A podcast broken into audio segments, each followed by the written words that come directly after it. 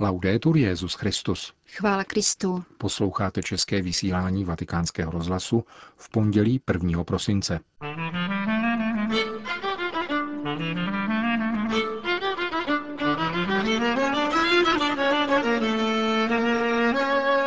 Tisková konference s papežem Františkem na palubě letadla během zpáteční cesty z Istanbulu do Říma. Takový je obsah našeho dnešního pořadu, ke kterému přejí hezký poslech. Milan Glázer a Jana Gruberová.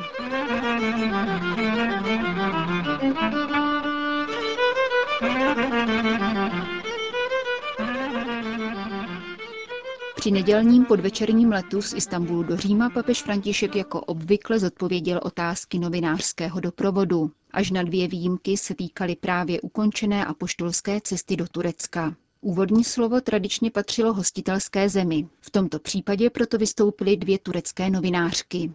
První z nich zastupovala tureckou televizi a zajímaly ji různé aspekty mezináboženského dialogu, zejména postoje islamofobie, které ve svém uvítacím projevu zmínil turecký prezident Erdogan, a současné blízkovýchodní christianofobie, o níž zase mluvil papež František.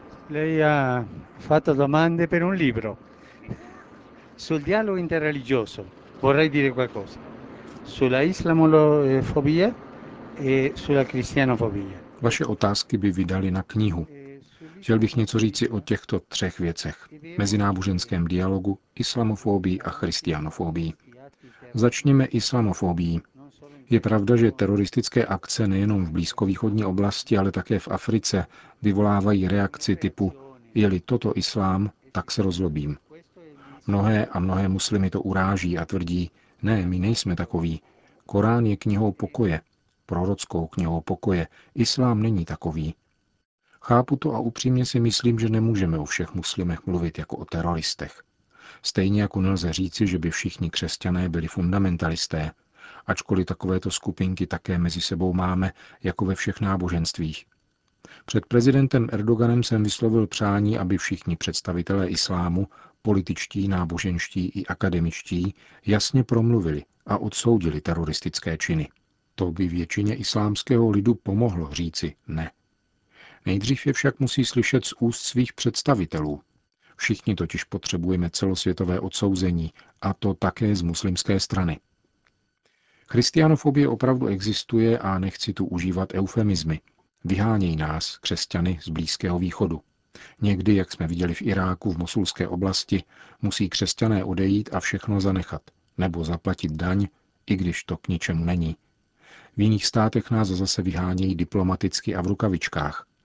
Jako by tu byla vůle, aby už křesťané neexistovali, aby nezůstalo nic křesťanského.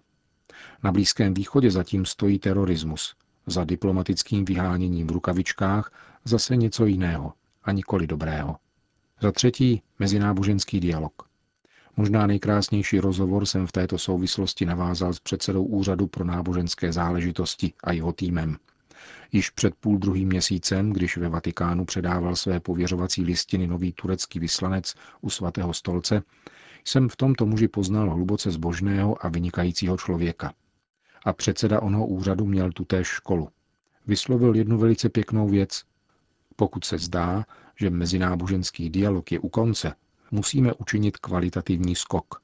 Mezináboženský dialog totiž není pouhá výměna názorů na různou problematiku ale skutečný rozhovor mezi věřícími lidmi různých příslušností.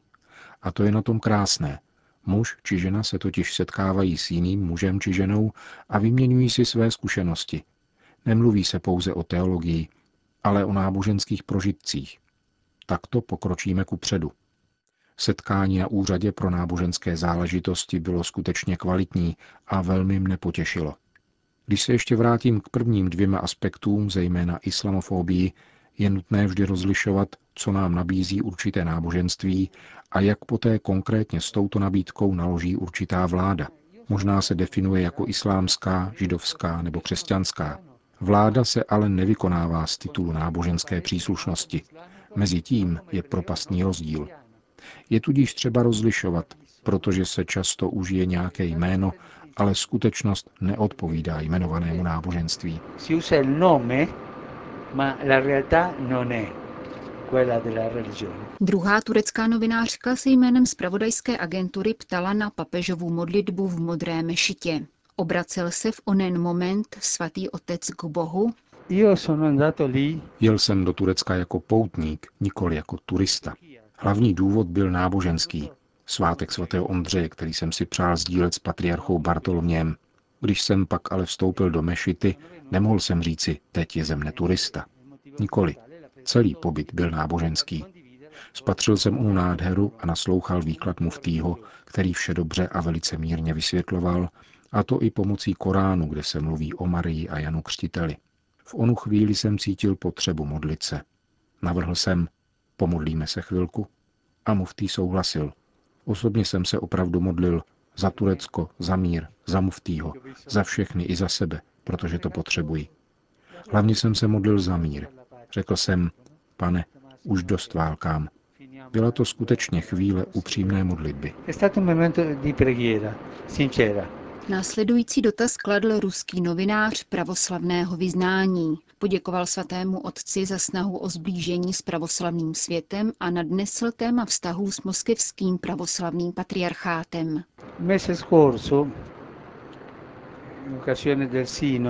Před měsícem u příležitosti biskupské synody přijel do Říma metropolita Hilarion. Požádal mne o schůzku nikoliv jako delegát synody, níbrž jako předseda komise pro dialog pravoslavné a katolické církve. Sešli jsme se, ale o tom později. Chtěl bych se nejdříve zmínit o pravoslaví jako takovém. Myslím, že s pravoslavnými církvemi jsme na cestě. Tyto církve mají svátosti a poštolskou posloupnost. Na co tedy máme čekat? Až se teologové dohodnou? Takový den nikdy nenastane. O tom vás ujišťuji. Jsem tady dosti skeptický. Teologové pracují dobře, ale já si vzpomínám na to, co Atenagora údajně řekl Pavlu VI. Pošleme všechny teology na ostrov, ať si tam přemýšlejí a půjdeme dál sami. Myslel jsem si, že ten výrok není pravdivý, ale patriarcha Bartoloměj mi to vyvrátil. Nemůžeme čekat. Jednota je pouť, společná cesta. To je duchovní ekumenismus. Společná modlitba, práce, charitativní díla, výuka. Potom je tu ekumenismus krve, když se zabíjejí křesťané. A tady máme hodně mučedníků, počínaje těmi uganskými, napůl anglikány a napůl katolíky, kteří byli svatořečeni před 50 lety. Vrazi se jich neptali, jestli jsou katolíci nebo anglikáni. Krev se tu smísila. Naši mučedníci na nás volají, jsme jedno už jsme dosáhli jednoty v duchu a v krvi. Myslím tedy, že musíme s odvahou pokračovat touto cestou. Jistě také na univerzitních katedrách, ale především kráčet dál. Nyní řeknu možná něco nepochopitelného. Východní katolické církve jistě mají právo na existenci. Ale uniatismus je slovo z jiných časů. Dnes tak mluvit nemůžeme. Musíme najít jinou cestu. A nyní už přistaneme v Moskvě, s patriarchou Kirilem existuje společná vůle po setkání. Dal jsem mu vědět, že přijedu, kam si bude přát. A on chce to též. V poslední době ale má tolik starostí kvůli válce, že je setkání s papežem druhořadé. Nicméně se chceme setkat a jít dál. Hilarion navrhl, aby smíšená komise katolické a pravoslavné církve studovala otázku primátu. Je totiž nezbytné hledat odpověď na otázku Jana Pavla II., který řekl, Pomozte mi najít takovou formu primátu, na které bychom se zhodli. Novinář z listu italské biskupské konference citoval z nedělní pravoslavné bohoslužby v istambulském patriarchálním kostele. Papež ve své promluvě ujišťoval, že k dosažení kýženého cíle plné jednoty katolická církev nezamýšlí vznášet žádné požadavky. Souvisí tato věta právě s otázkou papežského primátu? Nejde tu o požadavek, ale o dohodu, kterou chtějí také pravoslavní. Musíme se dohodnout a najít formu odpovídající prvním staletím. Učiním odbočku. To, co nejhlouběji vnímám na této cestě jednoty, vyjadřovala sobotní homílie o duchu svatém. Pouze cesta ducha je správná. On překvapuje, ukazuje nám, v čem je problém je tvořivý.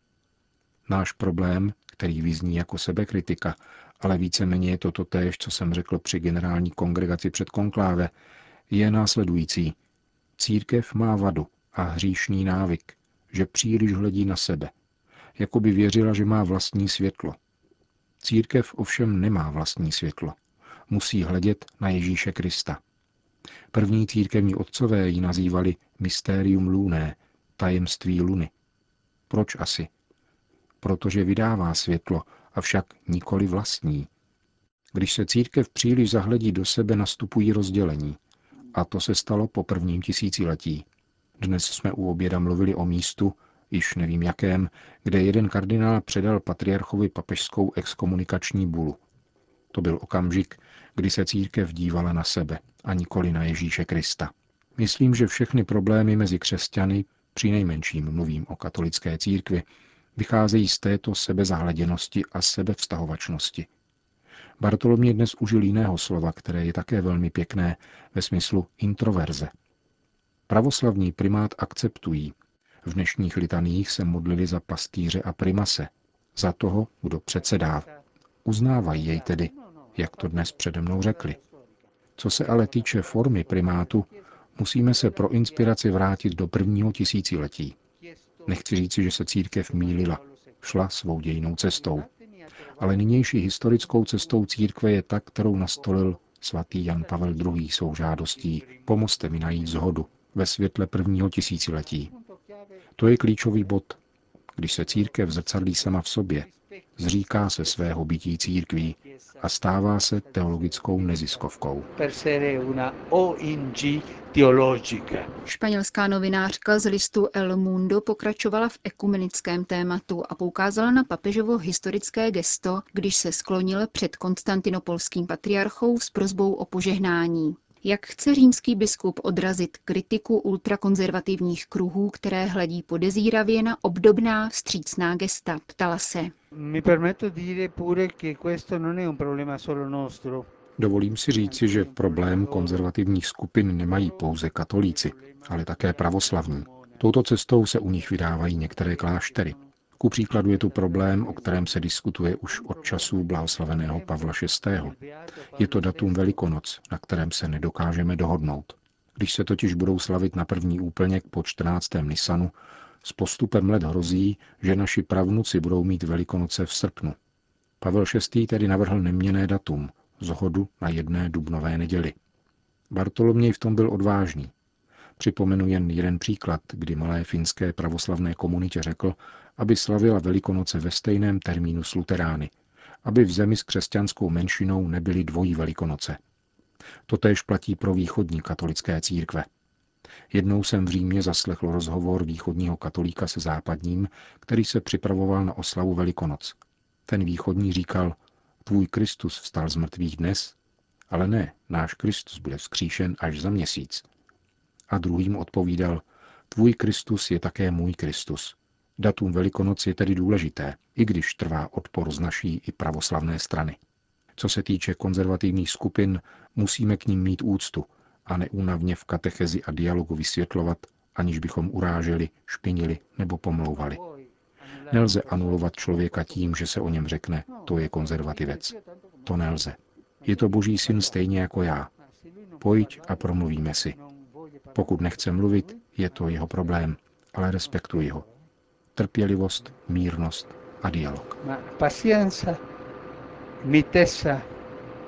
E Řekl papež František na palubě letadla při zpátečním letu z Istanbulu do Říma. Druhou polovinu tiskové konference vám přiblížíme v úterním pořadu.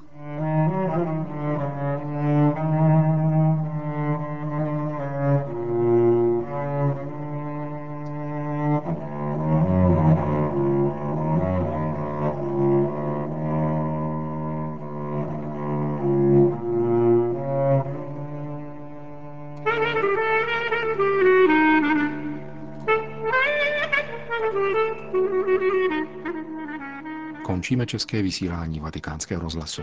Chvála Kristu. Laudetur Jezus Christus.